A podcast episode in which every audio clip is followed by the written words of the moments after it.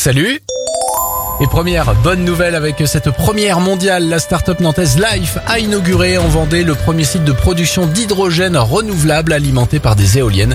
Le site voudrait en produire une tonne par jour dans les prochains mois.